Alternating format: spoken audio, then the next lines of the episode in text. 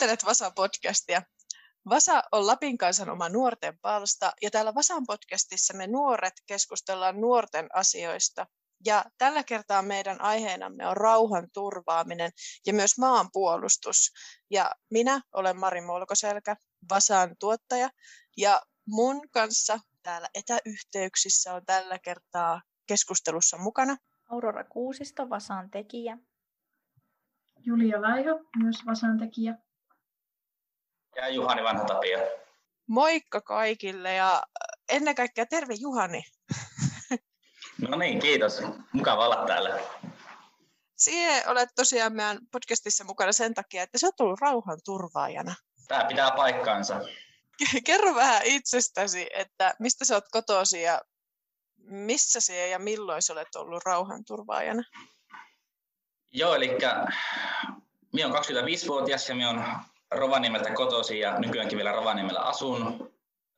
2015 kävin varusmiespalveluksen täällä Rovaniemellä ja kotiuduin 2016 kersanttina sitten armeijasta ja ei mennyt kuin pari kuukautta, niin sitten löysin itseni sitten puolustusvoimista sopimussotilaan virasta. Käytännössä vuoden ajan siinä sitten kouluttelin varusmiehiä ja sitten tämän vuoden aikana sitten kypsy ajatus tästä rauhan turvaamisesta, kun siellä moni muukin kouluttaja sitten oli näitä operaatioita käynyt ja paljon kuuli niistä sitten hyvää, niin siitä se ajatus sitten lähti ja käytännössä puoli vuotta siitä, kun sopimussotilaan virka päättyi, niin lähdin sitten rauhanturvajaksi Libanoniin keväällä 2018 ja olin siellä neljä kuukautta. Mm, minkälainen se tilanne Libanonissa silloin oli? No joo, 2018 niin Libanon nyt sinällään ei ollut mitenkään niin kuin kriittisessä vaiheessa, että siellä oli ollut näitä sisällissotia ja muita joskus 90-luvulta ja vähän sitä aikaisemminkin, että suomalaisethan on ollut siellä vuodesta 82 lähtien ja silloin on ollut vähän ehkä eri meininki, mikä oli silloin 2018, mutta ehkä huomioarvoista oli siinä se, että tähän aikaan siellä Syyriassa tapahtui tapahtui kyllä kaikenlaista ja Libanon sijaitsee ihan siinä vieressä, että kyllä ne myös heijastui sitten sinne Libanoniin, että ei, ei mikään konfliktialue ollut, mutta, mutta tuota, kyllä siellä huomasi, että pinnan alla aika paljon niin kuin kuhisee niin sanotusti. No mitä se sitten käytännössä tarkoitti se rauhan turvaaminen siellä Libanonissa, että mistä teidän päivät koostu siellä? No joo, eli me oli osa ähm, suomalaista jääkärikomppaniaa.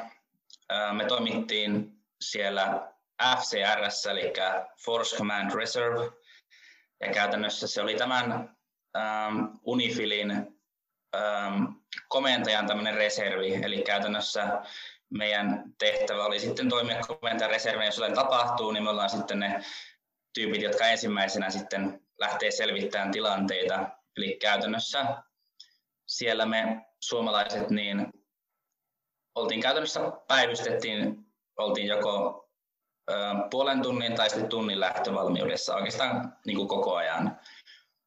Ja sitten kun siellä kuitenkin miehiä riitti ihan tarpeeksi, niin käytännössä koko aikaa ei jokainen ollut päivystämässä, vaan sitten välissä tehtiin muitakin tehtäviä, esimerkiksi partioitiin ympäri Libanonia, koulutettiin itseämme, harjoiteltiin, äh, myöskin vartioitiin tukikohtaa. Eli monenlaista, monenlaista hommaa, hommaa siellä kyllä tehtiin, mutta ehkä ne meidän tärkeimmät tehtävät siellä oli tämä äh, valmiudessa oleminen ja sitten partiointi. Mm, miten sitten paikalliset ottaa rauhanturvaa tai otti teidät silloin vastaan? siellä on kumminkin pitkä, pitkän aikaa ollut suomalaisiakin rauhaturvaajia. No joo, kyllähän se yhteys niin paikallisen on tärkeää, että mekin tehtiin paljon yhteistyötä Libanonin armeijan kanssa, että se oli ehkä se meidän lähin kosketus melkeinpä niihin paikallisiin, että me niiden kanssa tehtiin yhteisiä partioita. Ja kyllä aina itse koin tosi tärkeänä sen, että pystyin olemaan ähm, näiden Libanon sotilaiden kanssa, niin tai koitin olla aina ystävällinen ja kohtelias ja kyllä musta aina tuntui siltä, että ne oli samanlaisia myös meitä kohtaan. Ja sitten taas kun oltiin niissä partioissa, niin kyllä pääsääntöisesti oli aika positiivinen, positiivinen se fiilis rauhanturvaajista, että ehkä sekin on hyvä piettää mielessä, että siellä aika paljon on rauhanturvaajia, ei pelkästään suomalaisia, mutta myös monen muun maalaisia, niin sitten kun siellä on näitä rauhanturvaajia ja he kuitenkin tienaavat ihan kohtuullisen hyvin, niin se myös tarkoittaa, että he jossain määrin myöskin tuosta vaurautta sinne toiminta-alueelle. Eli aika monet, monet siellä saa sitten vähän niin kuin toimeentuloon tämän rauhanturvaamisen myötä. Eli kyllä sanoisin, että lähtökohtaisesti positiivinen fiilis oli rauhanturvaajista, mutta kyllä varmasti joillakin, joillakin tuota oli myöskin negatiivisia mielipiteitä. Ehkä jotkut näki myös rauhanturvaajat vähän semmoisena turhina ehkä. Ja sitten myös tiettyjen järjestöjen ihmiset, niin myöskin saattoi olla hyvinkin negatiivisia niin kuin rauhanturvaajien toiminnasta. Mm, johtuuko se tavallaan se negatiivi, tai mistä se negatiivinen asenne johtuu? No ehkä se vaan asetelmana ehkä niille on vaan, että ne ehkä haluaisi, että siellä on muiden maiden sotilaita siellä heidän omalla maaperällä. Öm, sotilaat siellä, niin kuin rauhanturvaajat siellä on kyllä, mitä on kuullut, niin aina käyttäytynyt hyvin ja ammattimaisesti, että sen takia ei ole tullut mitään eri puraa tuota rauhanturvaajien ja sitten paikallisten välillä, mutta ehkä se on enemmän siitä, että, että kun siellä kävelee nämä ulkomaalaiset sotilaat, niin kuin esimerkiksi suomalaiset niin kuin täysissä varusteissa partioi alueita ja, ja muuta, niin ehkä se sitten nähdään lievästi negatiivisena asiana. Mm, ehkä uhkaavana jollain tavalla. No joo, että kyllä siinä itsekin, kun mä olin siis ryhmän varajohtajana siellä ja aina silloin tällöin, niin minäkin myös suunnittelin niitä partioita, mitä me siellä tehtiin, niin kyllä siinä saa tarkkana, että missä me ajetaan. Että jos oltaisiin vahingossa ajettu jonkun perunapellolle, ei siellä perunoita on, mutta jonkun pellolle vaikka meidän, meidän tuota, paseilla, niin se, siitä olisi tullut kyllä sanomista, että piti olla kyllä aika hereillä koko ajan, että missä, missä mennään. Voidaan ottaa Aurora ja Julia kanssa mukaan keskusteluun. Herääkö teille jotain kysymyksiä Juhanille? Miten sä Juhani päädyit rauhanturvaajaksi? Mikä sua sinne niin alkoi kiinnostaa? Kun ainakin itsellä tulee ekana mieleen, että se olisi tosi vaarallista, että ei kauhean moni mielellään menisi semmoiseen tehtävään. No joo, toi on kyllä tosi hyvä kysymys. Ja no mulla lähipiiristä on yksi serkku, joka oli aikanaan aikana oli rauhanturvaajana, että et semmoinen niin kokemus lähipiiristä ja sitten kun nämä muut kouluttajatkin oli siellä käynyt. Ja sitten mä ehkä näin, että puolustusvoimat työpaikkana oli mulle mielenkiintoinen, mutta ehkä se oli semmoinen, mitä mä en nähnyt, että mä tekisin loppuelämääni, niin ehkä mä koin, että hyvä päätös tälle sotilaalle ikään kuin olisi, että käydä sitten vielä operaatiossa ja sitten olisi semmoinenkin kokemus takataskussa. Ähm, siitä vaarasta, niin kyllähän se kävi mielessä ennen kuin sinne tuli lähettyä. Ähm, tietenkin Libanon, siellä ei ole kuollut kuin 11 suomalaista sen koko operaation aikana, ja iso osa niistäkin on ollut liikenneonnettomuuksissa. Eli mistään niin kuin taistelukentästä ei tässä puhuta, mutta totta kai se oli niin kuin henkisen kasvun paikka itsellä miettiä, että että okei, että nyt mennään vähän jonnekin muualle omasta kotikulmista ja niin kuin, että en nyt ikinä voi tietää, mitä tapahtuu ja on syy, miksi meillä on kauhean määrä aseita ja kauhean määrä ammattitaitoja ja kaikkea muuta, että totta kai se oli mielessä, mutta, mutta kai se sitten jonkinlaista rohkeutta on sekin, että, että lähtee ja että ne hyödyt siitä isommat kuin ne mahdolliset negatiiviset. Saatteko te rauhanturvaajat itse päättää, että mihin maahan te menette, kun se on tietenkin varmaan eri asia olla jossain Libanonissa, missä on ehkä rauhallisempaa kuin jossain tosi sota-alueella. No joo, eli jos haluaa rauhanturvaajaksi, niin, niin, niin pitää ilmoittautua ää, kriisihallintavalmiuteen, ja siellä tietynlaiset kriteerit olemassa, että miten sinne tulee valituksi. Muistaakseni minä lähetin kesällä 2017 paperit sinne ja syksyllä tuli sitten sähköpostiin viesti, että, että nyt olisi paikka auki Libanonissa, että haluatko lähteä. Eli tähän, t- tähän tyyliin se, se rekrytointi niin toimi. Ja käytännössä Suomessa, mitä asioihin tutustunut ja omatkin kokemukset, niin ensikertalaiset lähtee aina Libanoniin. Yksi osa syy on tietenkin se, että siellä on eniten suomalaisia, mutta myöskin se, että se on ikään kuin helpompi operaatio, että ei nyt ketään lähetä heti välttämättä niin kuin Afganistaniin. Eli siihen ei lähtökohtaisesti voi itse vaikuttaa, että voisin sanoa, että haluaisi heti jonnekin Irakiin tai jonnekin muualle, mutta todennäköisesti se Libanon on se ensimmäinen paikka, missä voi vähän niin kuin opetella vaikka niitä rutiineja ja opetella sitä rauhanturvaa ja elämää. Joo, mulla kiinnostaa siis, että miten sitten kun se loppui se operaatio ja sun piti tulla pois sieltä, niin tota, kun puhutaan, että se on hirveä isku vasten kasvoja jotenkin se arki tak- takas kotimaassa, niin miten sä koit sit sen tota, kotiin paluun? No joo, kyllähän se oli vähän. Toki me oltiin vain neljä kuukautta, mutta se pitää sanoa, että me oltiin neljä kuukautta putkeen. Meillä ei ollut lomia ollenkaan. Että jos on puoli vuotta tai pitempään, niin silloin aina välissä pystyy käymään Suomessa lomilla, jos on vaan mahdollista. Mutta meillä semmoista mahdollisuutta ei ollut, eli me oltiin se neljä kuukautta putkeen ja tultiin sieltä sitten takaisin Suomeen.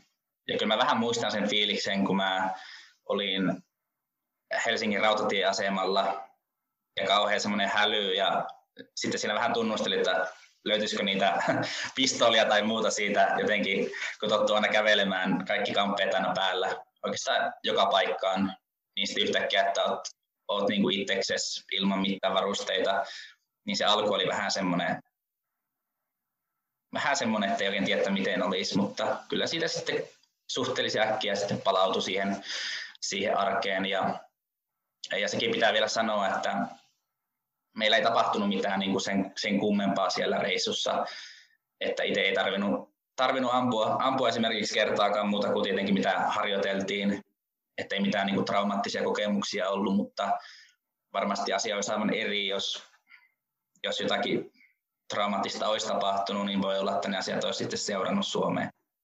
Mitä mieltä sä oot Juhani, että minkälaisia henkisiä valmiuksia tulee sitten olla, kun lähtee pidemmäksi ajaksi turvaamaan rauhaa?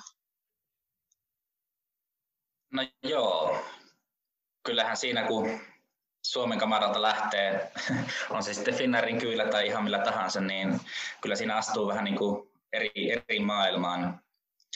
Öm, no ehkä itse kokisin, että tärkeää on tietenkin se, että tulee ihmisten kanssa toimeen, koska se on niin sosiaalinen ympäristö. Se, miten mä oikeastaan koin sen neljä kuukautta, että ihan niin kuin olisi ollut kavereiden kanssa neljä kuukautta vaan niin kuin reissussa, että se ryhmädynamiikka siellä muodostuu tosi, tosi niin kuin tiiviiksi ihan vain sen takia, että ihmiset kokee siellä sen saman kokemuksen, kaikki samat raskaat asiat, kaikki koetaan yhdessä. Niin käytännössä se, että, että tulee ihmisten kanssa toimeen, niin mä koen, että se on ehkä semmoinen niin kuin tosi tärkeä asia, että pystyy olemaan osa sitä tiimiä. No sitten muuten niin tietenkin semmoinen, ähm, pitää olla niin kuin itsenäinen ihminen. Käytännössä tarkoittaa sitä, että sulla on tiettyjä vastuualueita, että et, et jokaisella siellä on oma tehtävä. Mun tehtävä oli olla ryhmän varajohtaja ja käytännössä mä näin sen tehtävän sillä lailla, että mä tuen ryhmänjohtajaa kaikin tavoin, miten pystyn, ja sitten pitää huolta siitä meidän miehistöstä, että niillä on kaikki hyviä, että ne pystyy tekemään sen työn, mitä niiden tarvitsee tehdä. No sitten varmaan pitää olla jossain määrin rohkea, että lähtee jotain tuommoista tekemään, koska jos hirveästi pelkää asioita, niin sitten ei tuommoiseen tule lähettyä. Ja tietenkin aina voi kysyä, että onko välttämättä järkevää lähteä ollenkaan johonkin tuommoiseen, missä voi mahdollisesti vammautua tai menehtyä, mutta ainakin itse koen, että, että mulle se kokemus oli, oli kuitenkin niin arvokas, että en, en, kadu, en kadu ollenkaan, että tuli lähettyä, enkä usko, että kukaan, joka siellä oli, niin olisi tuntenut samoin. Sitten toki pitää sitä stressiä pystyä niin kuin hallittamaan, eli stressin sietokyky, siellä mennään sattuessa ympäri Libanonia ja tilanteet voi muuttua ihan koska vaan, niin pitää olla tietynlaista tietynlaista sitä semmoista, onko se sitten sitä henkistä vahvuutta vai mitä se on, että jos jotain tapahtuu, niin pystyy, pystyy olemaan rento. Ja, ja musta itsestä tuntuu, että mä en ehkä ollut henkisesti niin valmis, mitä mä olisin ehkä toivonut. Ja mä en esimerkiksi en ollenkaan tiedä, että kuinka hyvin mä olisin pystynyt toimimaan, jos jotain olisi oikeasti tapahtunut.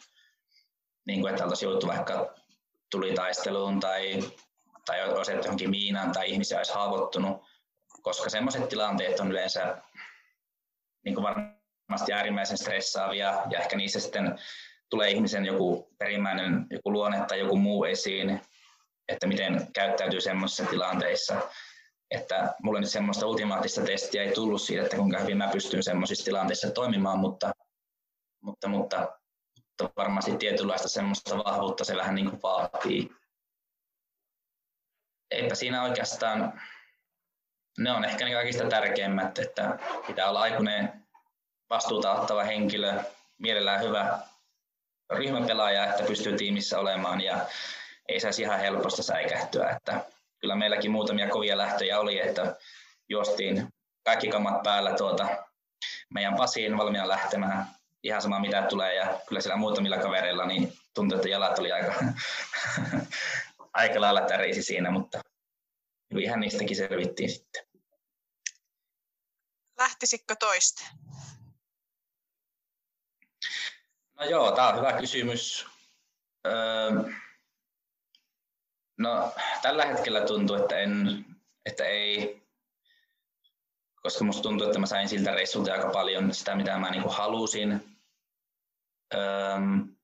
Mutta sitten taas monet muut siitä mun ryhmästä, niin ne on lähtenyt kyllä uudestaan, että yksi lähti Afganistaniin, niin oli siellä 12 kuukautta yksi mun hyvä tuttu oli puolitoista vuotta Irakissa. Eli kyllä se niin kuin koukuttaa ihmisiä jollakin lailla ja minusta meidän suomalaiskomppanian vanhin, vanhin rauhanturvaaja, niin sillä oli joku kymmenes tai jotain operaatio, että se oli ihan niin kuin kunnolla käynyt niitä, että, mutta en mä ehkä koe, että itseä välttämättä.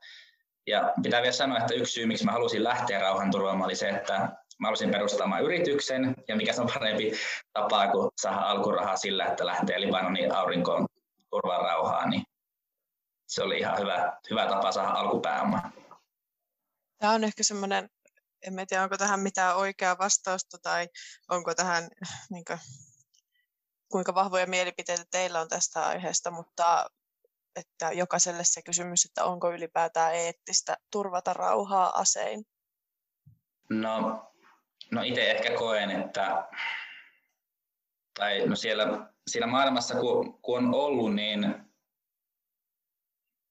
ehkä sieltä vaan paistaa ne, ne, ne ongelmat, mitä siellä on ja mitä ei ole saatu ratkaistua oikeastaan vieläkään, mitä siellä on ollut tosi pitkän aikaa. Ja ihan sama kuvio jatkuu jossakin Afganistanissa, missä Talibankin on, on, on vaan vahvistunut, kun jenkit on sieltä lähtenyt. Että se, että, että onko sota eettistä, mutta se, että onko, onko se eettistä, että pakotaan joku rauhaan aseiden avulla, niin ne on varmaan mitä ihmisten pitää itse miettiä, mutta ehkä sotilaan näkökulmasta se oli vaan ehkä tapa niin kuin osallistua johonkin itseään suurempaan ja ehkä koita saada maailmasta jollakin lailla parempi paikka ja ehkä sitten se ne aseet oli sitten vaan semmoinen semmoinen niin työ, tavallaan työkalu, jolla voi sitten vaikka pelastaa jonkun toisen ihmisen hengen esimerkiksi. Mutta ehkä mä itse sen näin sillä lailla.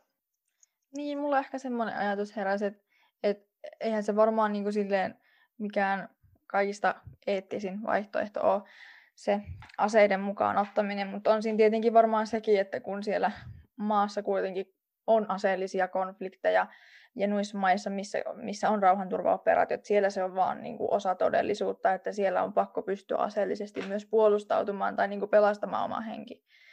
Niin ne asiat, kun pitää laittaa vaakakuppiin kanssa siinä, niin jotenkin itse ainakin ymmärrän sen paremmin. Niin. Joo, kyllä se on munkin mielestä ihan ok, koska on vain joitain paikkoja, missä sitä rauhaa ei pysty turvaamaan niin asettomasti, koska siellä on niin huonosti asiat, että sitten pitää mennä niihin viimeisiin keinoihin.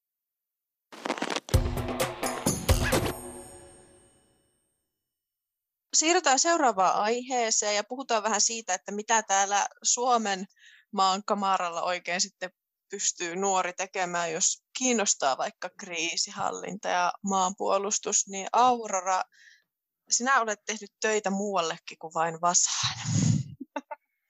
Kyllä, satuinpa tuommoisen seitsemisen kuukautta kirjoittelemaan puolustusvoimien uutislehti Ruotuväkeen. Ja tein sinne itse asiassa tänä keväänä jutun ö, nuorten ö, mahdollisuuksista osallistua maanpuolustukseen. Maanpuolustuskoulutusyhdistys, eli MPK, järjestää nuorillekin suunnattuja liikunta- ja turvallisuuskursseja. Osa näistä kursseista voi osallistua alle 18-vuotiaat, mutta 16-vuotiaat, 16 vuotta täyttäneet nuoret. Osa näistä kursseista on ikäraja 18 vuotta ja osalle näistä kursseista vaaditaan se suoritettu asepalvelus, mutta tosiaan hyvin paljon on mahdollisuuksia. Ja toinen tärkeä toimija on vapaa-palokunta, eli VPK. Ja VPK on melkein, onkohan jokaisessa Lapin kunnassa jopa. Miten, miten näitä maanpuolustuskursseja, niin onko niitä Lapissa monessakin paikassa tarjolla? On itse asiassa. Täällä Rovaniemellä on jonkun verran, Oulussa on, Oulu ilmeisesti lasketaan nyt, jos sen puhu pötyä, niin Lapin tuota, tähän maanpuolustuspiiriin. Okei, okay. vai Ouluko? Ää, en, no, mä voin olla väärässä, mutta kun mä oon hakenut tota Googlesta tai jostain niin näitä Lapin kursseja, niin Oulun kursseja on tarjottu siihen. Sitten on myös Ivalossa on ja um, joo, se, se menee vähän ilmeisesti silleen, että missä on puolustusvoimille muutenkin toimintaa, niin siellä niitä kurssejakin sitten on. Mutta korona valitettavasti vähän se rajoittaa nyt tätä kurssitarjontaa. Onko teillä kokemusta näistä kursseista tai VPKsta? Joo, mä oon itse hakenut semmoiseen naisille tarkoitettuun niin kuin armeijan tutustumisleiriin sellaisille naisille, jotka haluaisi mennä asepalvelukseen. Se on tuossa huhtikuussa. Toivon, että korona ei siihen vaikuta, mutta just on hyvä, että on tämmöinen leiri, koska niin kuin sit saa vähän jotain kuvaa, minkälaista siellä armeijassa on, ennen kuin tekee sen lopullisen päätöksen lähteekö. Todellakin. Itse suoritan tällä hetkellä sotilasjohtamisen teoriaopintoja maanpuolustuskoulutusyhdistyksellä, eli ihan etänä tämmöistä teen. Mulla on tuota tulossa itse nyt kesällä niin ensimmäiset MPK-järjestämät ammunnat, eli nyt saan minäkin sitten kosketuksen tähän MPK-touhuun, pääsen ampumaan sitten. Mulla ei ole mitään kosketusta, eikä oikeastaan ole kosketusta VPK-onkaan. Mulla ei hirveästi ole tämmöistä niin Siis ei mulla ikinä varmaan ole herännyt vaan sellaista kiinnostusta maanpuolustukseen tai kriisihallintaan. Se on joku, että kun sitä ei ole koskaan tarvinnut oman sukupuolen takia niin ajatellakaan, niin sitten mä oon vaan väistänyt sen. Mutta ymmärrän kyllä. Kyllä sitä silloin ehkä miettii jonkun verran, että no joo, että voisiko mennä armeijaan. Me kavereiden kanssa siitä puhuttiin, mutta ei meistä kukaan koskaan mennyt. Mutta Julia, miksi sulla kiinnostaa armeija? Hmm. No ei mulla ole niin pienestä asti ollut semmoista, että haluan armeijaan. Että se on niin kuin tässä niin kuin lukion kolmannella alkanut vasta kiinnostaa, että haluaisin tehdä jotain muuta kuin suoraan mennä opiskelemaan sitten, kun valmistun. Ja tuommoinen armeija, niin se on varmasti tosi hyvä, hyvä kokemus. Ja niin kuin, kyllä mä oon isänmaallinen ihminen ja niin kuin haluan puolustaa Suomea tarvittaessa myös aseellisesti. Ja muutenkin ne kokemukset siellä, että siellä varmaan oppii hyviä erätaitoja ja johtamistaitoja ja kaikkea, niin se on kiinnostavaa. Minkälaisia odotuksia sulla sit on sitä leiriä kohtaan? Vähän pelottavat, koska mä en ole ikinä yöpynyt teltassa tai mitään. Eikä mä ole ikinä ampunut. Mä en ole tehnyt varmaan mitään, mitä armeijassa sitten tehdään. Joten mä vähän mietityttää, miten mä pärjään. Julia, tämä on, on tosi hyvä juttu, koska ei sun tarvi näitä asioita tietää eikä osata, koska puolustus on tehty ihan sitä varten, että se, se niin opettaa sulle ne taidot ja ne kaikki ihmiset, jotka siellä sun ympärillä, niin ei niistäkään kukaan tiedä mistään mitään. Niin siinä yhdessä opitaan ja yhdessä koetaan ja sitten kun varustuspalvelus on ohi, niin sitten yleensä jotakin on jo taskun pohjalla ja se, siitä se menee sitten eteenpäin. Että tietenkin jos siellä joku on joku partio maailmanmestari tai joku muu, joka osaa itse yksin pystyttää teltaan viiteen minuuttiin, niin hieno homma, mutta ei se ole mikään vaatimus. Joo, nimenomaan menen kyllä oppimaan sinne. No mä haluaisin kysyä Auroralta, että miten sä päädyit menemään asepalvelukseen? Mm, no siihen vaikutti moni asia. Um, mulla oli itse asiassa isäpuoli töissä, tai siis on edelleen tuossa tota, niin, Rovaniemen varuskunnassa, ja sitten me ollaan aina käyty siellä pienestä asti jouluaterialla, kun sinne on saanut tuoda tuota henkilökunta omaa perhettään, niin sitten mä oon vähän niin kuin käynyt siellä joka vuosi. Sitten tota, no mun poikaystävä oli Intissä tota, yksi kautta 19 erässä meni ja, ja, ja sitten mä pääsin käymään reserviupseerikurssin kurssijuhlassa hänen avekkinaan ja, ja siellä sitten pääsin oikein näkemään, että minkälaista siellä oikeasti on siellä varuskunnassa ja vähän niin kuin haistelemaan sitä tunnelmaa ja musta vähän niin kuin tuntui siellä juhlassa, että, että mä olin väärällä puolella, kun mä olin siellä mekko päällä ja hiuksetkin harrettuna, että musta tuntui, että, että mä haluaisin niin kuin olla täällä sen takia, että mä oon tekemässä maanpuolustuksen eteen jotain. Ja no, siinä samana vuonna sitten mä laitoin paperit aluetoimistoon ja sitten pääsinkin jo seuraavan kesän erässä aloittaa. Sillä musta tuntuu, että mä haluan tehdä mun osani maanpuolustuksen eteen ja musta tuntuu, että se oli tasa-arvoinen teko, koska mun mielestä nykyinen systeemi ei ole tasa-arvoinen eikä kohtele ketään kovin tasa-arvoisesti. Ja toinen oli tietenkin just tämä, että maanpuolustus kiinnostaa. No, minkälainen kokemus armeija oli niin kuin nimenomaan naisen näkökulmasta, että, ää, tai kohdellaanko naisia jotenkin eri tavalla, että ei tarvitse vaikka tehdä niin raskaita juttuja kuin miesten?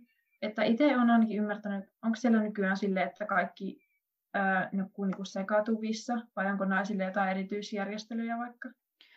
Itse asiassa yhteistupakokeilut on joissakin Suomen joukko-osastoissa. Mä en tasan tarkkaan muista, että missä, mutta Etelä-Suomessa sitä enemmän. Jääkäriprikaatissa täällä Lapissa ei ole aloitettu, eikä käsittääkseni vielä Ivalossakaan.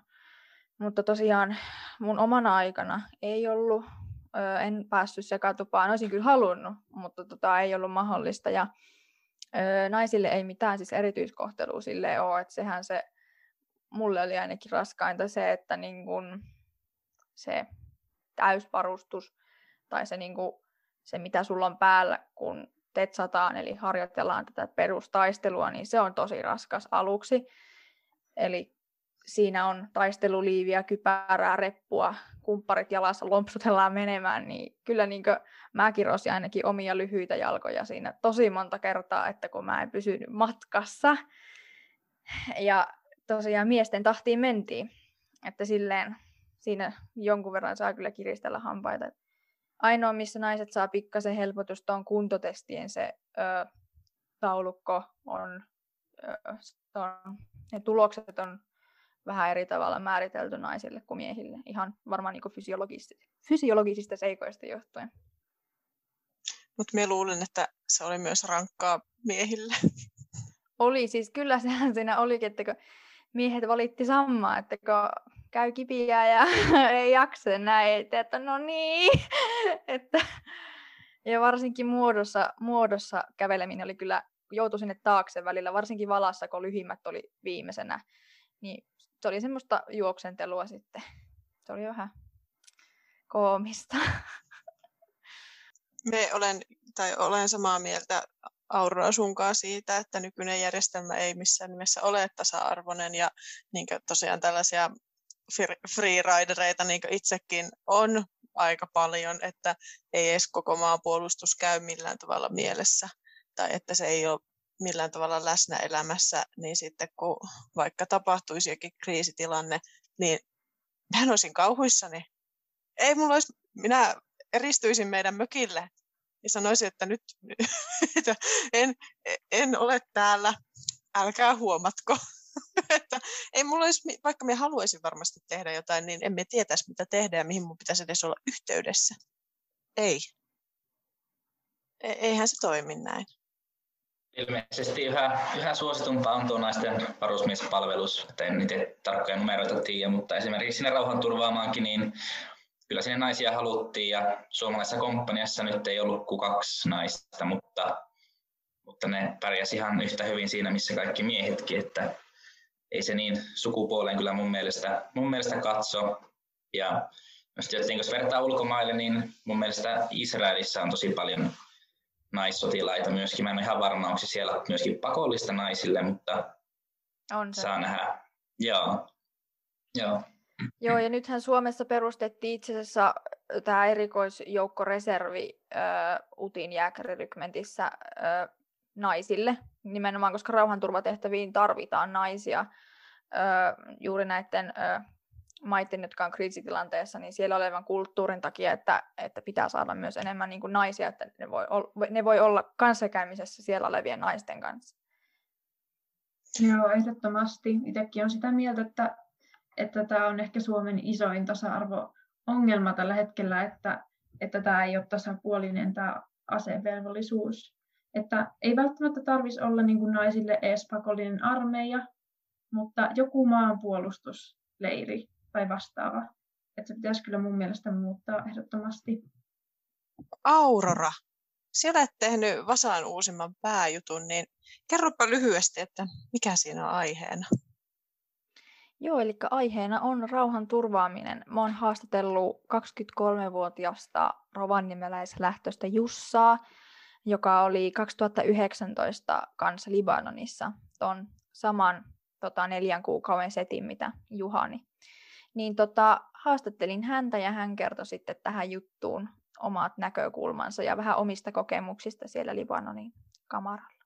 Menkää siis kaikki lukemaan Auroran kirjoittama juttu ja Erika Niemelän kuvittama juttu Vasan ää, Lapin kansan sivuille, lapinkansa.fi kautta Vasa.